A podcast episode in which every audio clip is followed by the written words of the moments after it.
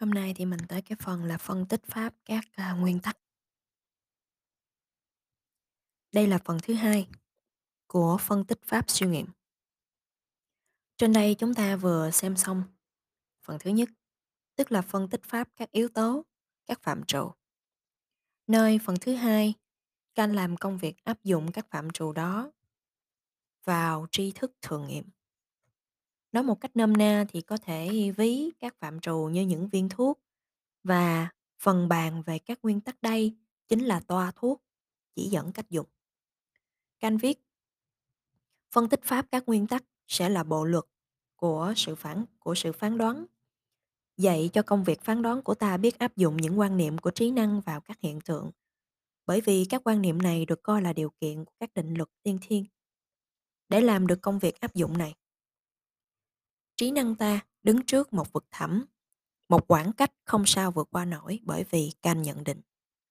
So sánh với những trực giác thường nghiệm thì các quan niệm thuần túy của trí năng tỏ ra hoàn toàn dị tính. Như vậy, làm sao có thể có sự thâu gồm các trực giác này vào trong các quan niệm?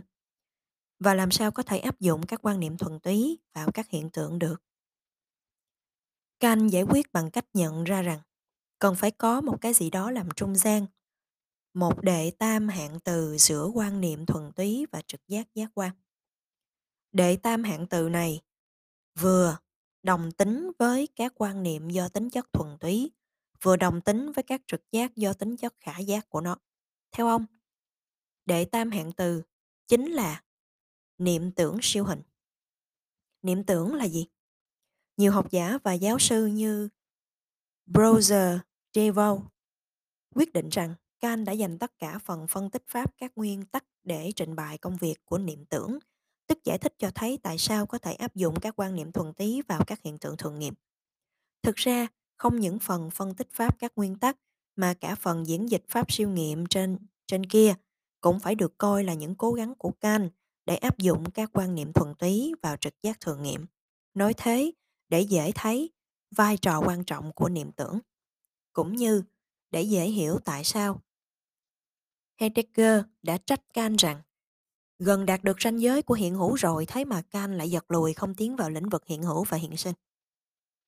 Theo Heidegger, lĩnh vực hiện hữu chỉ đến với Kant nếu như ông này biết cách nắm lấy trí tưởng tượng siêu nghiệm làm con đường đi vào kinh nghiệm giác quan.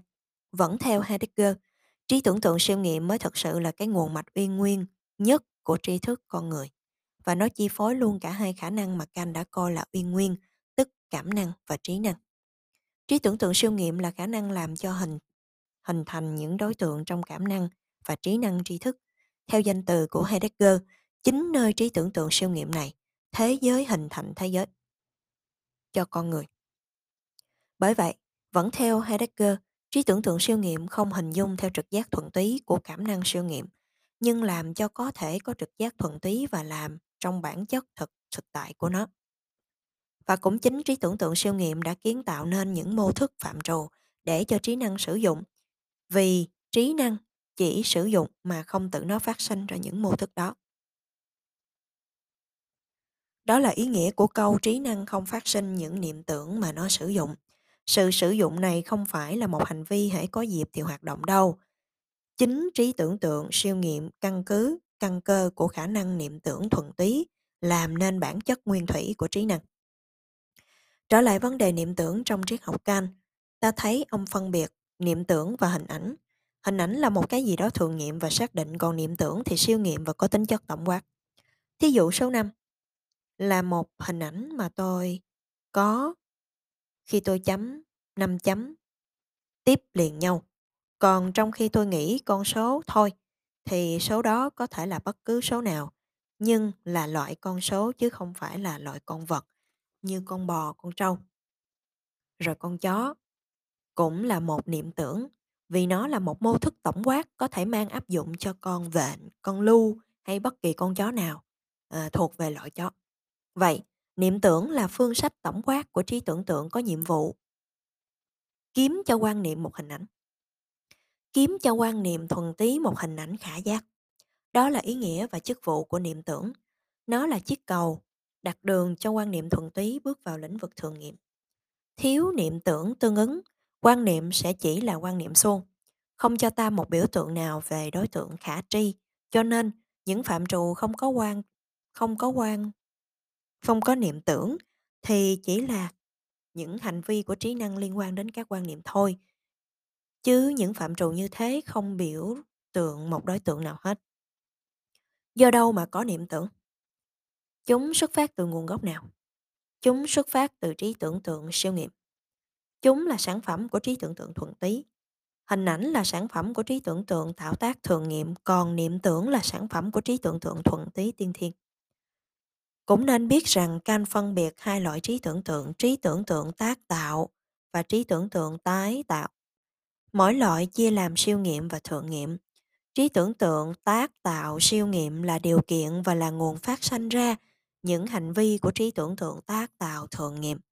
Và trí tưởng tượng tái tạo siêu nghiệm là điều kiện và nguồn phát sinh những hành vi của trí tưởng tượng tái tạo thường nghiệm. Khi ta tưởng tượng ra bất cứ hình ảnh gì, thì đó là một hình ảnh cụ thể do trí tưởng tượng thường nghiệm tạo nên. Nhưng sở dĩ ta tưởng tượng được như thế là vì ta có khả năng để tưởng tượng. Khả năng thuần túy này chính là trí tưởng tượng siêu nghiệm. Bây giờ chúng ta đã hiểu tại sao niệm tưởng không có gì giống với một hình ảnh, vì niệm tưởng chỉ là một tổng hợp thuần túy và là sản phẩm của trí tưởng tượng siêu nghiệm. Nhưng còn một câu hỏi cần được nêu lên, niệm tưởng hình thành như thế nào? Kant khẳng định bằng một câu khá khúc mắc. Niệm tưởng là một sự tổng hợp thuần túy liên can đến những hình thái xác định của giác quan bên trong thời gian đối với những biểu tượng để liên kết những biểu tượng này với à, các cách tiên thiên với nhau trong một quan niệm, đúng như sự nhất thể của thông giác. Nói cách khác cho dễ hiểu, các niệm tưởng là những sự tổng hợp thuần túy, các nhiệm vụ liên kết các biểu tượng một cách tiên thiên. Và liên kết như vậy chiếu theo những thể thức của tính chất nhất thể của các quan niệm. Bởi vậy, có bao nhiêu phạm trù thì cũng có bấy nhiêu niệm tưởng. Kế đó, can trình bày một cách khá cụ thể như sau về các niệm tưởng, đối chiếu với các bản phạm trù ở bên ở trên kia. Niệm tưởng của các phạm trù lượng tính là con số một, nhiều hay tất cả. Niệm tưởng của phẩm tính là cảm giác nói chung, vì cảm giác là biểu tượng sự có hay không có của sự vật. Tiên thiên. Niệm tưởng của bản thể là sự trường tồn trong thời gian. Niệm tưởng của nhân quả là sự tiếp tục trong thời gian. Niệm tưởng của cộng đồng tức là ảnh hưởng hỗ trợ là sự đồng thời. Niệm tưởng của tính chất khả hữu là sự tương ứng giữa các biểu tượng và những điều kiện của thời gian nói chung, nghĩa là ta có thể quan niệm điều ấy, điều nọ, như có thể xảy ra trong thời lượng ấy, thời trường hợp nọ. Niệm tưởng của thực tại là sự có thực trong thời gian nhất định nào đó. Niệm tưởng của tất yếu là sự hiện hữu trong mọi thời gian. Thực ra ý nghĩa cốt lõi của niệm tưởng là hễ ta có thể tưởng tượng ra một đối tượng cụ thể thì khi đó quan niệm của ta mới được coi là có thể áp dụng vào tri giác, tức kinh nghiệm giác quan. Công việc hình dung này mà Can gọi là xác định những hình thái tiên thiên của trực giác bên trong thời gian, có mục đích làm cho các quan niệm của ta có thể được ta tưởng tượng một cách cụ thể. Bởi vì những quan niệm nào ta không hình dung được chẳng hạn như cái hình vạn giác của đề cạc sẽ chỉ là những quan niệm rỗng, những ý tưởng suông và không bao giờ trở thành đối tượng tri giác được.